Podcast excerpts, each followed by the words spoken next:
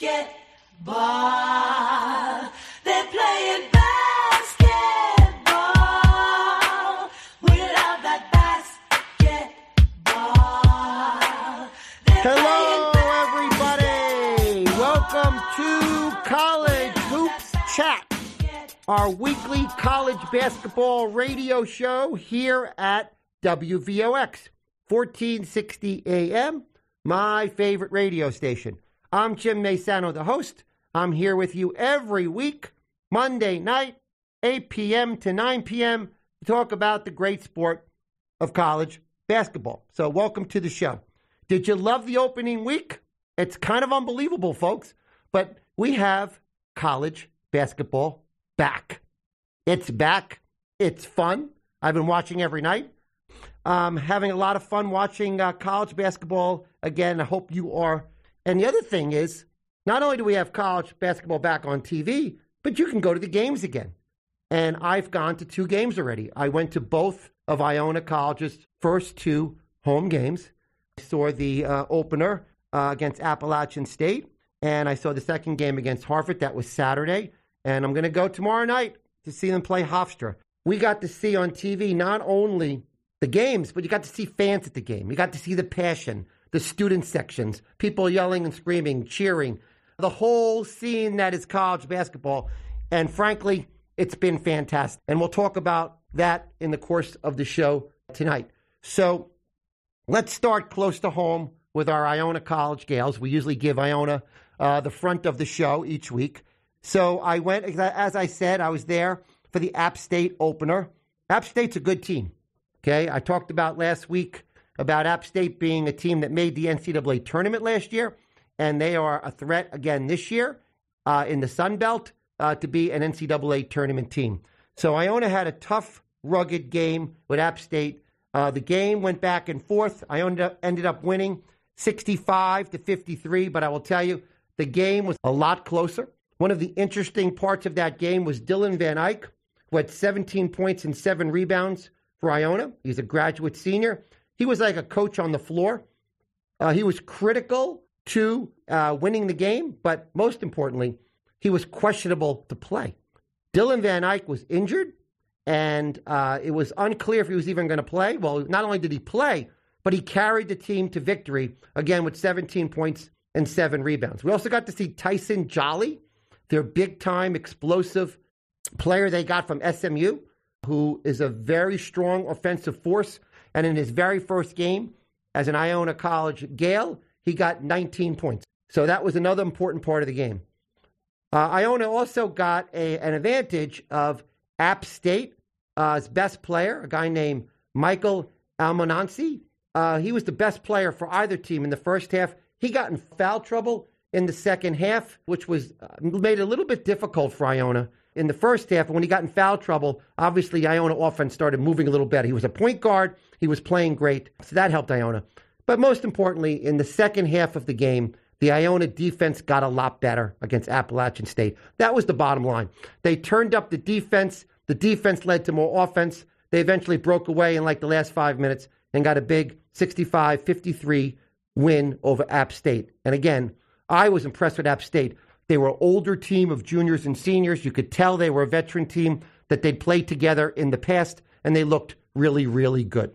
Let's talk about the Harvard game. That was Saturday. That was an overtime win for Iona. It was a thriller. Have to tell you, I was sitting there nervous. Iona won 90 to 87 in overtime. Harvard played very well. They had a player named Chris Ledlum with 28 points with a lot of slashing layups. They were beating Iona off the bounce and getting to the, the net. And it was very interesting uh, how well Harvard team did in breaking down the Iona defense with slashing drives to the net. I think Iona was a little surprised by that. Uh, but Iona, in the course of the game, did force 28 turnovers. That was a big part of their win. The star of the Harvard win for Iona on Saturday was Nelly Jr. Joseph with 28 points and eight rebounds. Once Iona was able to clear out space down below, get the ball to Nelly Joseph, usually in single coverage, sometimes even double coverage. But once they got the ball down low to Nelly, Iona was able to get buckets from Nelly because he was pretty unstoppable, and he ended up with 28 points. But a lot of other guys chipped in. They got 90 points. Dylan Van, Van Eyck, 16. Tyson Jolly, 16. Elijah Joyner, 13. So Iona struggled from three pointer again. Um, their three point game is a little troubling so far this season. They only shot 24% from three pointers.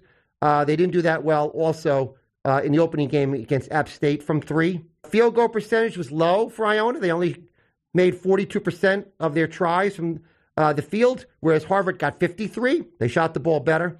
But the bottom line for Iona was this the game went to overtime, kind of in a crazed last segment of the game where I think Iona probably should have fouled one of the players from Harvard, forced them to shoot two free throws because Iona was up by three. But I only wasn't able to foul anybody, so they ended up getting an open three pointer. And of course, the kid from Harvard hit it, sent the game to overtime. But in overtime, Iona shot the ball really well. From the field, they went three for four. From the three point line, they went one for one. And from the free throw line, they went five for five. And Iona won the game because they shot the ball really well in overtime. And again, played really good defense.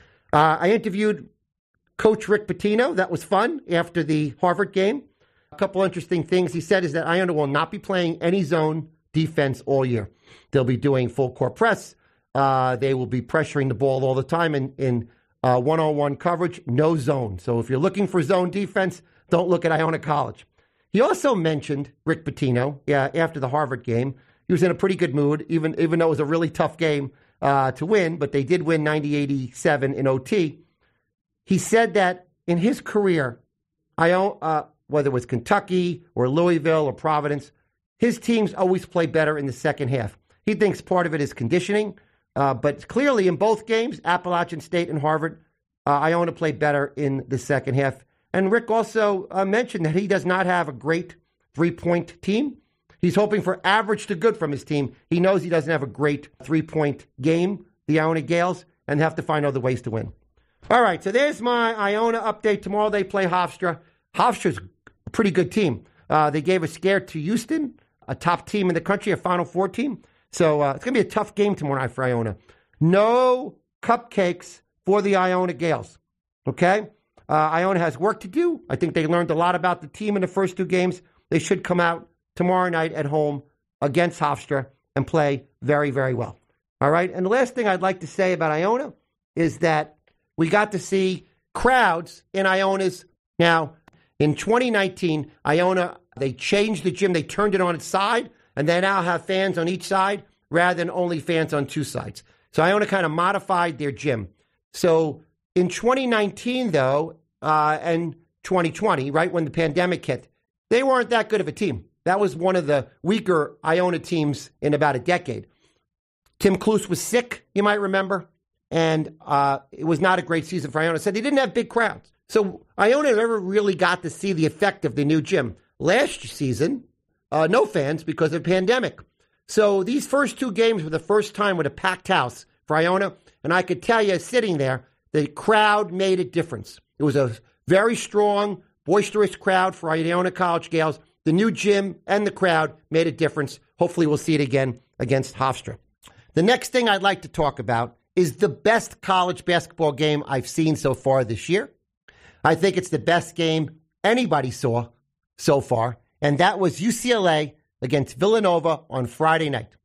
The problem for those of us who live on the East Coast is the game was at 11:30 p.m. Eastern Time. So if you lived on the West Coast, that wasn't so bad. It was three hours earlier, 8:30. But for those of us on the East Coast, the game started at 11:30. Uh, again, that's UCLA against Villanova. That was a terrific basketball game. I really, really enjoyed it. Uh, if you if you stayed up like I did, I, I, I took a couple of naps to get ready for the game when I came home from work on Friday, it was a great game. Interestingly enough, Villanova, a Big East team, Villanova blew a 10 point lead in that game.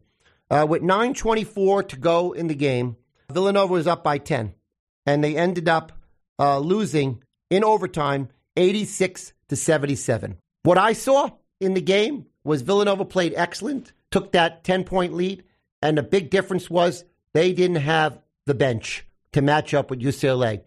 UCLA's bench was better. UCLA played better in the final 10 minutes of the game. and that got it to overtime. That was the catch up. Uh, UCLA had to catch up to Villanova, and they did, got it tied.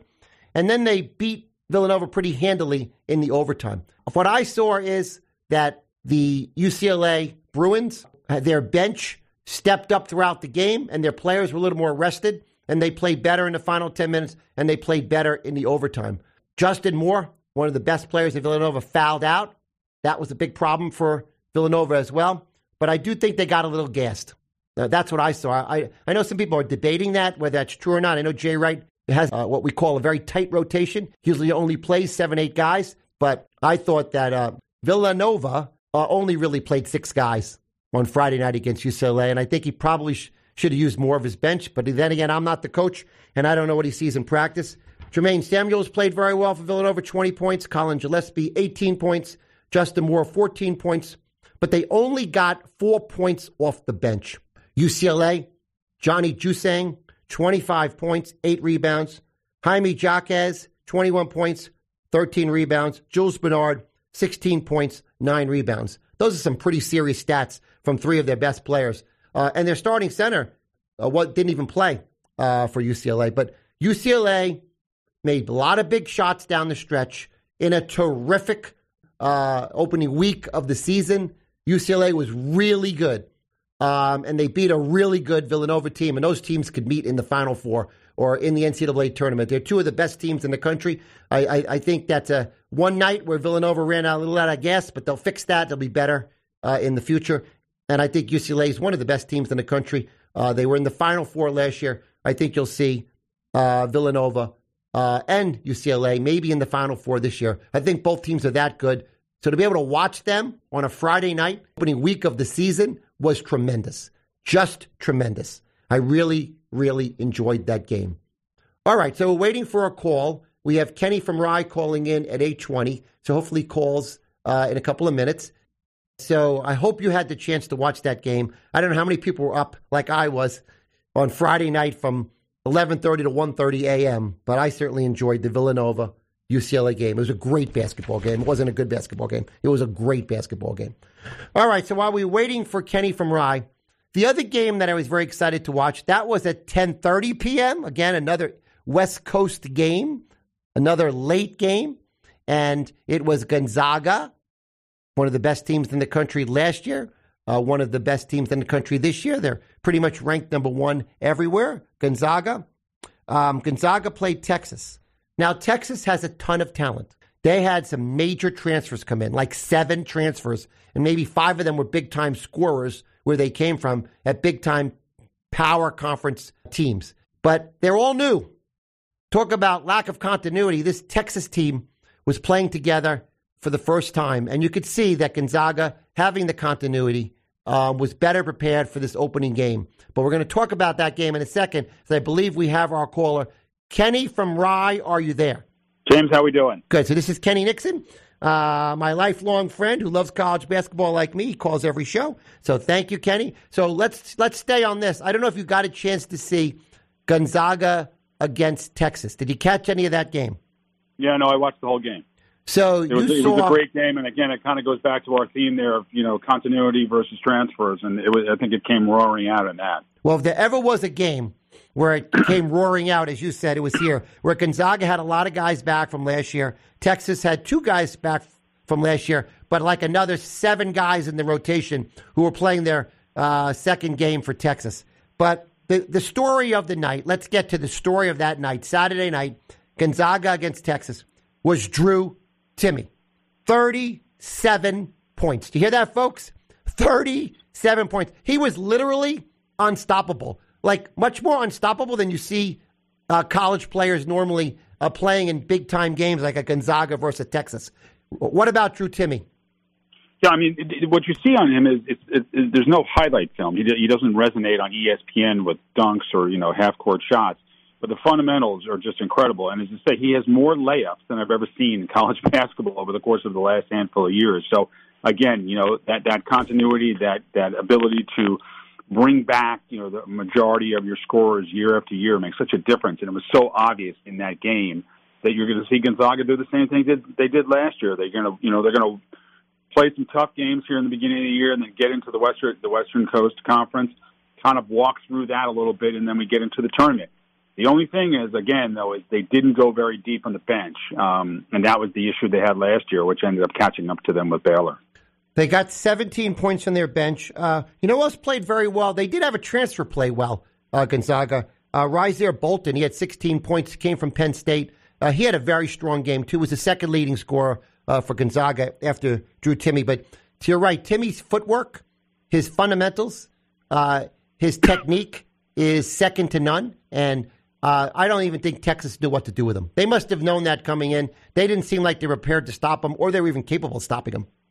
Yeah, I think that the ability, as you say, is capable of stopping him because I think it was pretty much. I think everybody knew who he was coming in. Um, so I think, as you say, the question is his his movement without the ball is really his his biggest asset. I think that was came roaring out again in that game, um, which you know I don't think the score was indicative of uh, you know they were pretty dominant the first half, and you knew things would catch up to them a little bit. And they, you know they have a, uh, Texas have a little bit of a run, but they just never were there. You, you never got the real feeling there was going to be a real threat for Gonzaga. Well, that's a good point. You know, uh, Gonzaga was leading by 15 to 20 for most of the game. It ended up being a 12 point game, but when you think about the game, you think about most of the game uh, being a 15 to 20 point blowout. Another person, Andrew uh, Nembhard, uh, he's a Florida transfer not uh, two years ago to Gonzaga. So he played with Gonzaga last year. He was in the rotation. Uh, he only had nine points, but he had eight assists, and he was running the offense extremely well. There's a lot of talent uh, on that Gonzaga team. One interesting was was Holmgren, uh, their superstar seven foot freshman, uh, didn't have such a great game. He only had five points. It was his, uh, excuse me, he only had two points. It was his first game ever, I think, playing with college basketball players coming from high school. He'll get a lot better, uh, but not a great night for one of the top recruits in America. Yeah, and he looked a little bit lost at times, and that's understandable. I mean, you're coming into a veteran team where uh, the players, many of the players on the court have played with each other two, three years, so that's not unexpected. Uh, the interesting part about it was, is for what I think he's six foot ten or seven feet, is that his only two points came on a layup. so it was interesting to see him, uh, you know, someone that tall, uh, you know, take the opportunity for a layup instead of just dunking it. But again, a very mature team. He, he's not he's not he's a piece to the puzzle. He's not he's not the main uh, not the main piece going forward this year. Well, back to your theme of continuity. Um, Anton Watson, who was a backup uh, big man for Gonzaga last year, so he did play. Um, he came off the bench for ten points, played half the game, and played very well. Again, he's a guy that knows the system. He's a veteran player. He's very good. He'd probably start for most teams in the country. He looked really good as well. So Gonzaga's great. Texas has a long way to go. That is a team you could tell uh, that what we see now may be very different than February after this team's played together for a couple months because there's clearly a lot of talent there, but they were not ready to play together as a team. They weren't ready to play Gonzaga. That was the issue. I mean, I'm sure they're mm, mm, uh, talked into those games for reasons of TV and everything else like that, but maybe not the best game to start with. Maybe take a situation where you're paying, you know, low to mid majors and then warm your team up to bring confidence. You don't want to get too far behind the eight ball. We'll have to see. I, I you know, again, how long it takes for them to get it together is going to be key. You know, the question is, do they? And what happens to college kids when it doesn't work out? And do they start to, you know, start to play a little bit more uh, selfishly? And we'll have to see that. I think that could be the case sometimes this year. So that was a lot of fun. All right, let's start on another subject if we can. There were a lot of big upsets. Uh, and I got to watch, for instance, where my son goes to college, University of South Carolina Gamecocks, a SEC team, a team that like five years ago was in the Final Four. They lost to Princeton. That was a big upset, but the Ivy League got a bunch of upsets, didn't they? Yeah, I mean, we had, you know, from a perspective of, you know, you and I've discussed this. They didn't play basketball last year, so time was frozen, and I don't, I don't really know what they did with regards to working out. Uh, I think many of them did not because either that or they worked out on their own because the, the campuses were closed at many of the Ivies. So it was interesting with, you know, Princeton beating USC, your team, well, you obviously saw that game. Dartmouth beating Georgetown, you know, handily there. And then Brown, the biggest upset of all, I shouldn't say upset, but, you know, staying within, you know, seven points to, to University of North Carolina. So, uh, again, a, a great beginning for, for a league and teams that sat out a whole year. It was incredible. I agree. And somebody didn't somebody hmm. upset UMass UMass? I thought one of the Ivy League teams upset UMass. Yale UMass. beat UMass, but then they got crushed the next day by Seton Hall. So it was, or I shouldn't say vice versa, day wise. But yeah, I mean, a solid win against UMass. I, I don't think that's too shocking, but you know, um, the other two are much, much more prominent wins. But Dartmouth over Georgetown, yeah. been the top, so we'll see. So I watched every minute of the University of North Carolina um, against Brown, and I really turned on that game. I told my wife, I'm, I'm expecting a blowout. I'll probably switch the channel. And Brown was in that game down to three, four minutes to go. They were in that game. Brown played exceptionally well. I was kind of shocked, although then I did look. Brown has been a decent Ivy League team over the year. Uh, they're not a bad one. They've been uh, average to above average.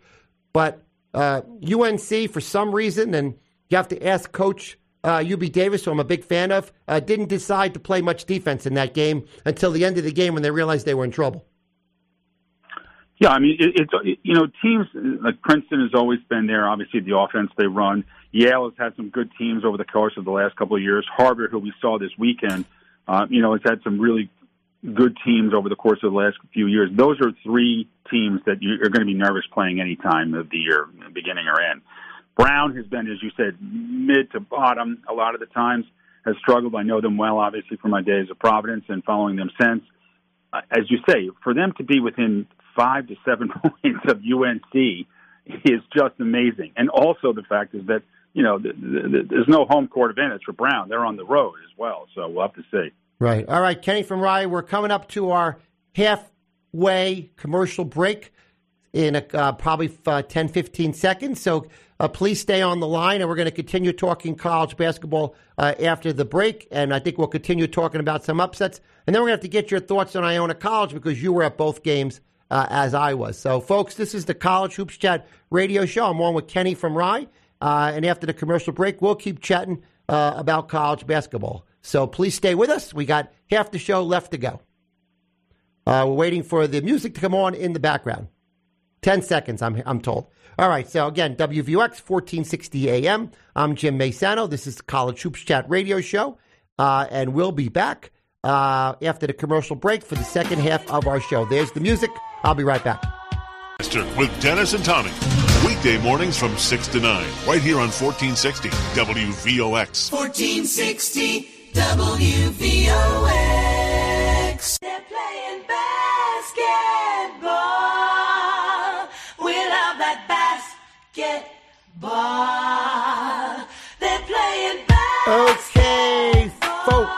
It's Jim Maysano, College Hoops Chat radio show, WVOX 1460 AM, my favorite station. And we have on the line our number one caller, Kenny from Rye, Ken Nixon. How are you, Ken? Good, James. How we doing? All right. So, you, do you have any other upsets? Because there were some big upsets in the first week of the college basketball season.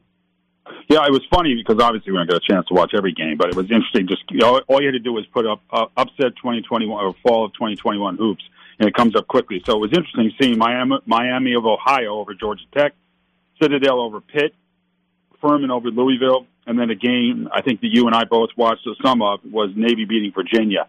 So again, you know, somewhat shocking to some extent. You know, this early, in, well, let's call it the first week of the year to see some of these big names drop.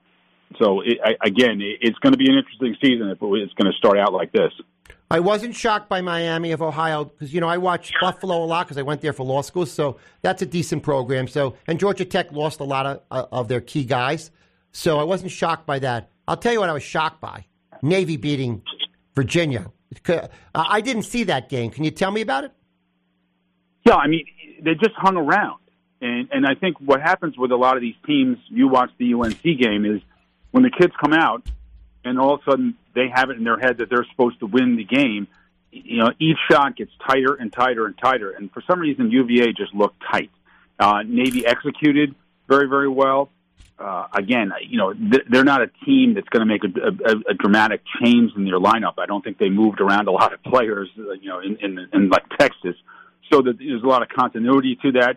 Obviously, they were in great shape early, so that may, you know had, probably had, had a little bit to do with it.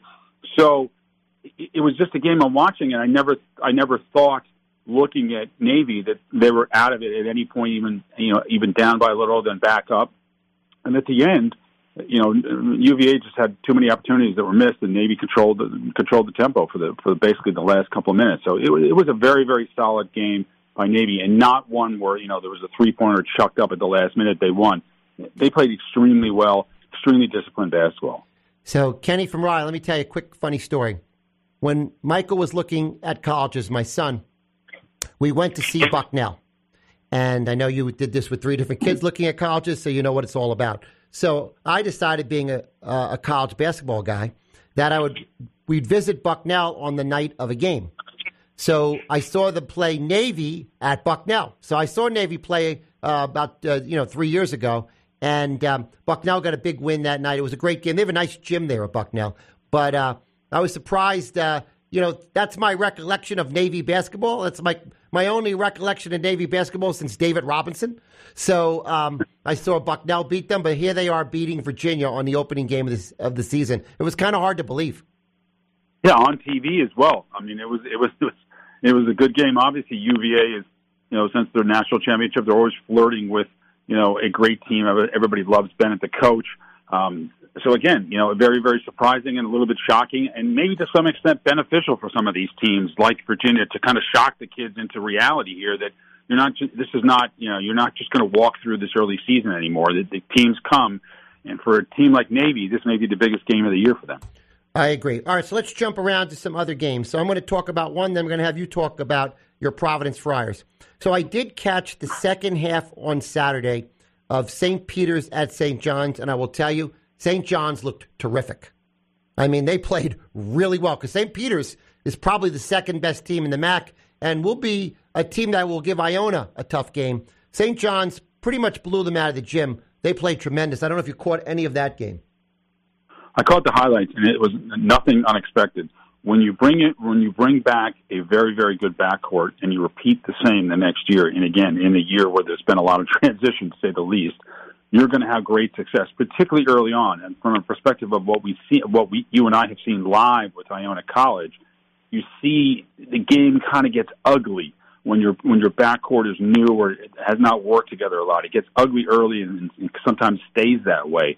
And things are forced. Um, where St. John's is going to have a much much better flow with that with that backcourt. You know, and, and again, I think it's everybody's for the most part. Everybody has said it's the number one backcourt in the country for the most part right now. So they have Julian Champagnie, who got 22 points, and he was, uh, I thought, the best player in the Big East last year. Um, and of course, we know they have a uh, Posh Alexander, just a terrific point guard. Uh, he shot five for eight from the field. Um, he had nine assists. He plays great defense. So we expected those two to play great, and they did. But here's the one that was so cool Tareq Coburn. I don't know if you know that name.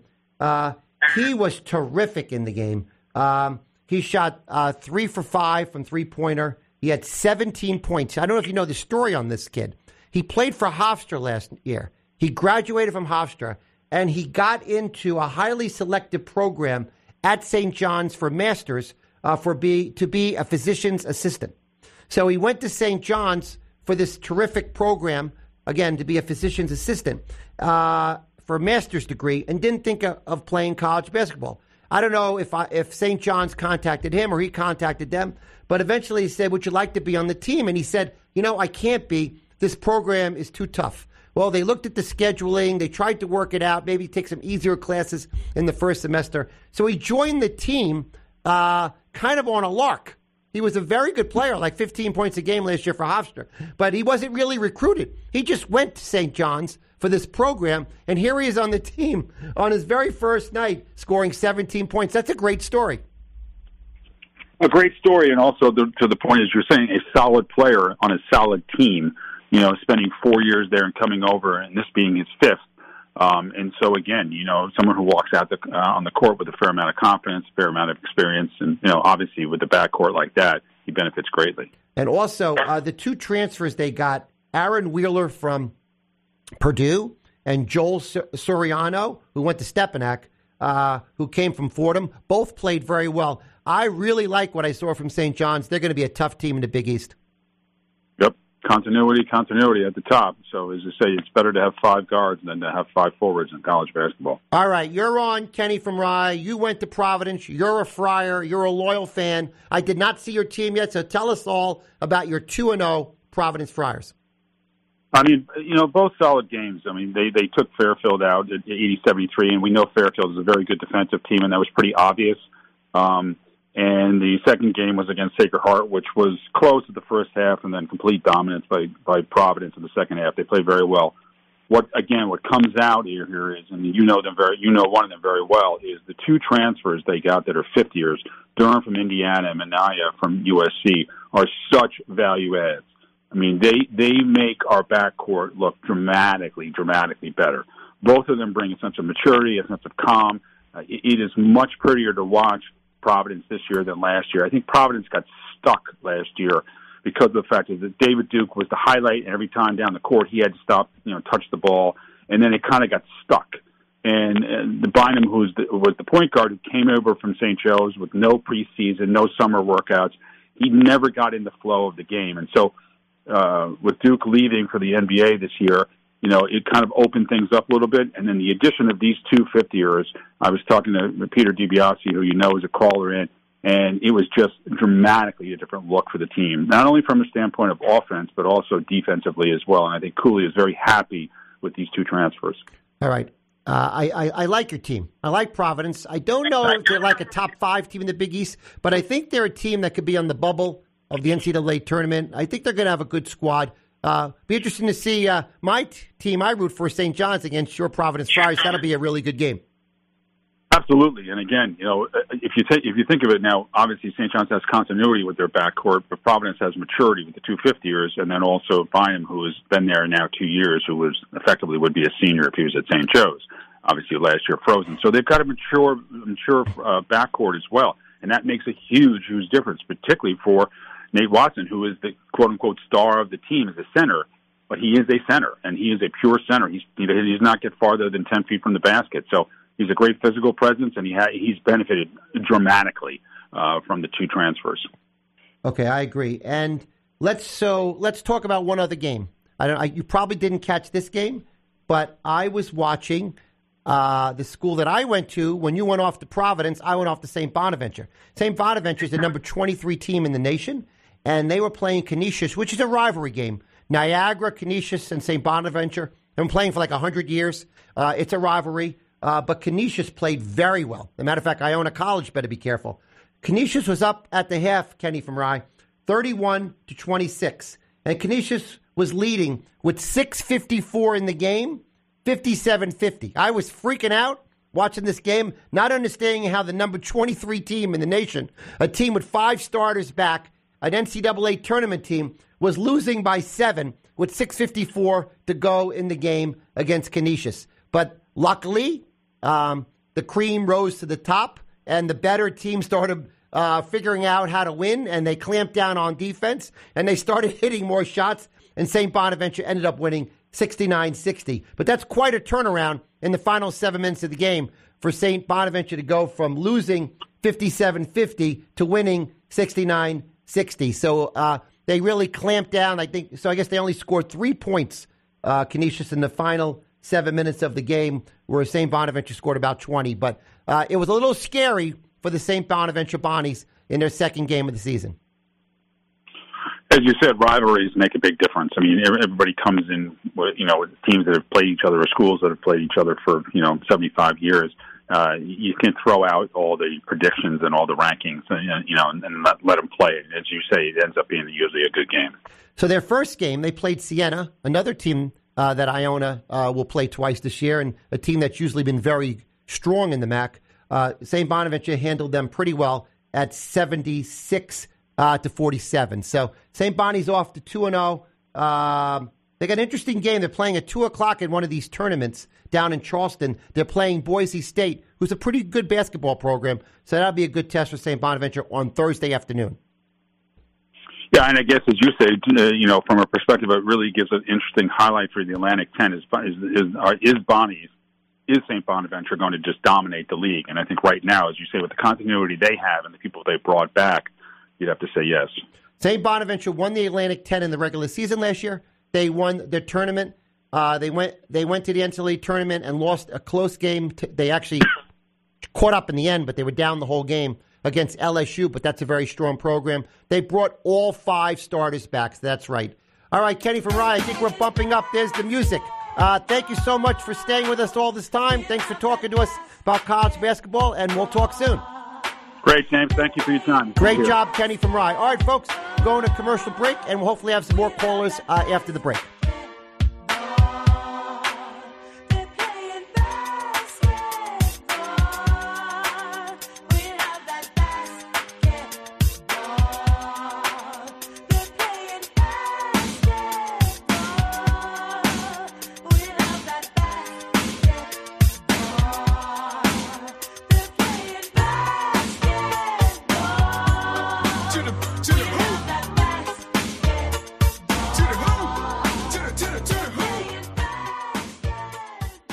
Every morning. Good morning, Westchester, with Dennis and Tommy. Weekday mornings from 6 to 9, right here on 1460 WVOX. 1460 WVOX. They're playing basketball. We love that basketball. They're playing Okay, folks, we're back on College Hoops Chat. We're in our final segment. The lines are open now, 914-636-0110. And we have a caller, and a caller that I'm excited to chat with because Tim and I go back uh, in this radio station for decades. Uh, this is Tim Idoni, the former mayor of New Rochelle, and now the county clerk of New Rochelle, who went to the Iona game, Iona Harvard, this Saturday with me. How are you doing, Tim Idoni? Hey, Tim, glad I was able to uh, chat with you tonight. Just got off a New Rochelle Public Library Foundation meeting, so it's an all New Rochelle night for us tonight. Thanks That's for good. having me. Well, you're a good public citizen. Happy to have you, and I know you are like uh, for like 40 years probably uh, an Iona College fan, and you played football for Iona College, and you were there for the glory days of college basketball. So one thing you know is Iona College hoops. Indeed. I've been going to Iona College games since I was a little kid, having grown up right next to the campus. Matter of fact, my first game I can remember was a game at Iona Prep, believe it, they used to play there. And Julius Erving, that Dr. J played for the University of Massachusetts against them. They slaughtered Iona that night. He was a one man show. Great, great basketball player, obviously. Wow, what a great memory. So I started going in the mid 70s, um, kind of like when guys started showing up like Dave Brown and Kevin Bass. Uh, that really uh, Jim Valvano had just got there, and they for the you know that was when Iona really started taking a step to be a big time program in the country. I, were you attending then?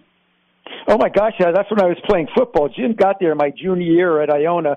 Kevin Bass was actually a classmate. Dave Brown was a year year behind us, and uh, Valvano got there and just turned the campus upside down with his uh, not only his recruitment but his uh, expansion of the the basketball sc- uh, program into a uh, into a national program for all intents and purposes. We saw University of Detroit with Dick Vitale come in.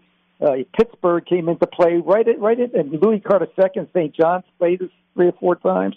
Uh, yeah, and, and Valvano used to come into football practices and actually give us pep talks.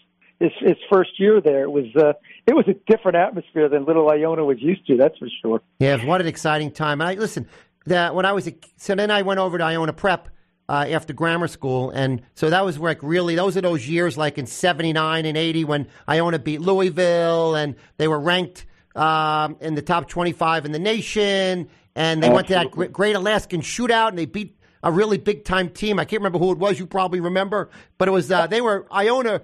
Uh, got ranked in Sports Illustrated in the preseason edition one of those years. They got ranked in the top 25. That was like unbelievable for Iona College.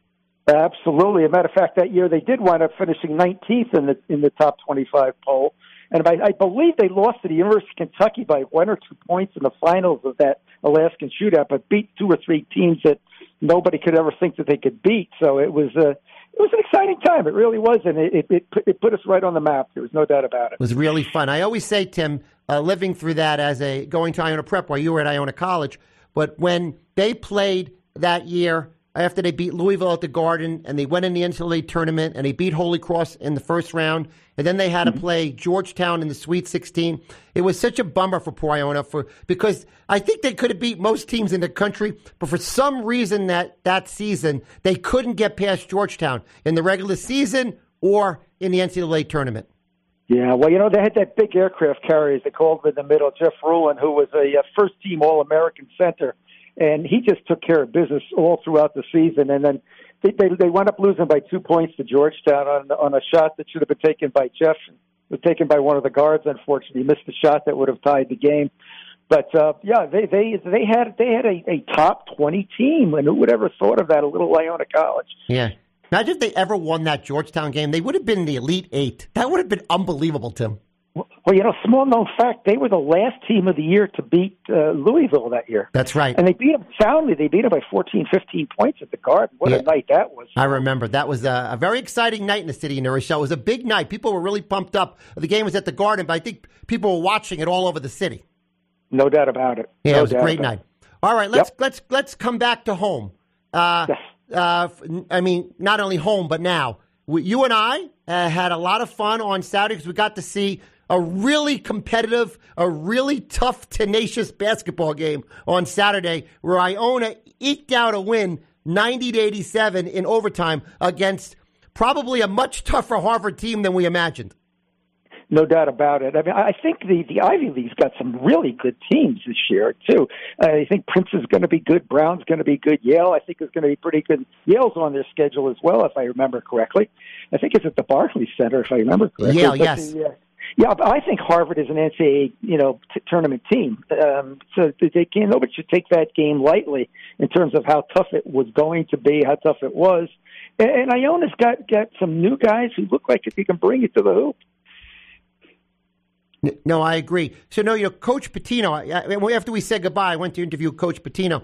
He certainly was worried about the game. He thought, you know, Harvard, like you just said, is going to be uh, uh, an NCAA tournament team coming out of the Ivy League team. They may just be the best team in the Ivy. And we know the Ivy League, Dartmouth got a big win, Princeton got a big win, Yale got a big win. So Ivy League kind of surprised the country. And here we were Saturday watching them almost surprise Iona, but Iona toughed it out that I thought that watching that game, the defense kept getting better as the game went on. They kind of figured out how to beat Harvard, but it took a while. Did you think that?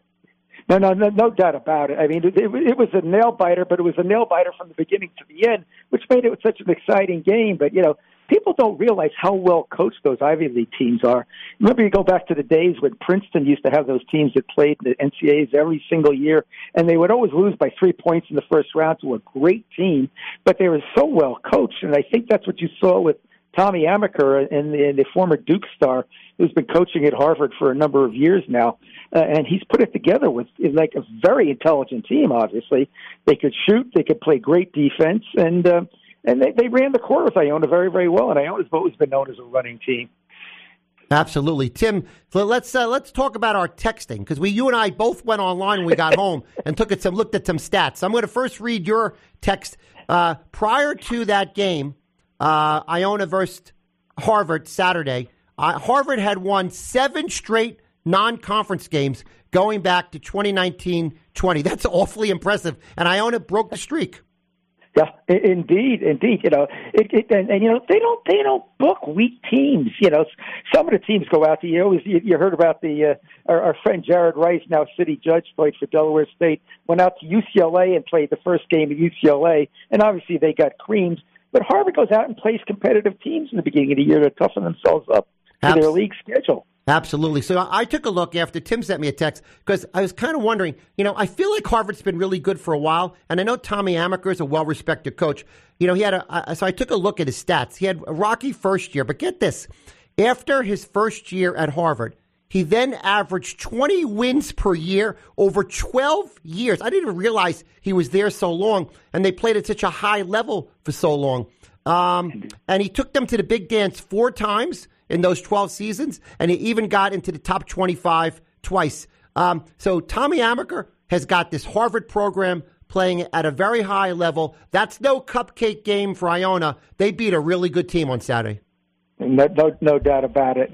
But it's you know, Iona's been known to always play some tough teams in the beginning of the season, win one, lose one, lose two, win one. Um, they're out there two and zero already with an exhibition win, of course, against uh, I guess it was Adelphi a Yes. few weeks ago. So you know, I, this is really promising as far as I can tell. I, I think they're they're they're ready for a, a an easy twenty win season and maybe twenty five wins.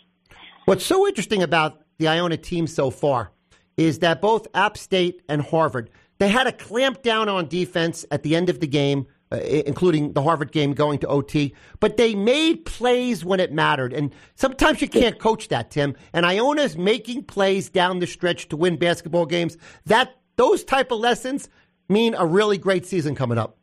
But no doubt about it. And I'm sure you were watching the way I was, but I was, I was watching Pitino uh, walk up and down the bench. He never sat down the entire game. He is one intense guy, and I think that intensity reflects on the team and the way they play out on the court. Yeah, the interesting thing he said in his comments after the game, he said that throughout his career, his teams always play better in the second half they do in the first half. And that's really true in the first two games, App State and Harvard. You saw the team kind of get better as they went along. They kind of figured out a way to win, uh, how they matched up and made a couple of adjustments. That was impressive. Um, but the other thing I thought was interesting was how well Iona shot in overtime. I didn't realize this, Tim, till I got home. But in the overtime, from uh, the th- they were three for four on field goals. Uh, they were one for one on three pointers, and in free throws in overtime, five for five. So basically, almost everything they shot in the overtime, they hit. I know I, I kind of remembered it, but I, when I looked at the stats, that was really amazing how well they shot in OT. Uh, and so those free throws are huge, as you know. I mean, it, if they don't hit their free throws in overtime, the game's lost. And they did it. They absolutely did it. And you know, I was just thinking about it. Appalachian State made the big dance last year, didn't they? They did. Yeah, They did. yeah. So they beat Harvard, who would have been in when the last time they played two years ago, and they beat App State, who was in the uh, NCAA tournament last year. So uh, uh, you got to be impressed with Coach Pitino. He's not playing any cupcakes. And Hofstra coming in tomorrow night, another tough game. That's a good program. Yeah, absolutely. I, I do believe they won the other night as well. So, uh, you know, this is good, and it's a good way to break the team in. You know, they uh, they- they're not playing cupcakes, as you like to call them, and and they're uh, and they're winning the games that are preparing them for a, a, a league schedule, which most people are poo pooing, but that league is always tough. I agree. I mean, All there's right. always three or four teams that are, are good, good, good ball clubs. All right, great call, Tim Idoni. Thank you so much. It's so much more fun to talk about basketball than politics on WVOX. Thank you so much for calling. Talking to you, Jim. All the best. Take care. Thanks, thanks, Tim. That's Tim Idoni. Great call. Folks, there's the music. The show is over. Hope you enjoyed it. We talked a lot of basketball. We'll be back next Monday night at 8 o'clock. Enjoy the games over the next week, everybody.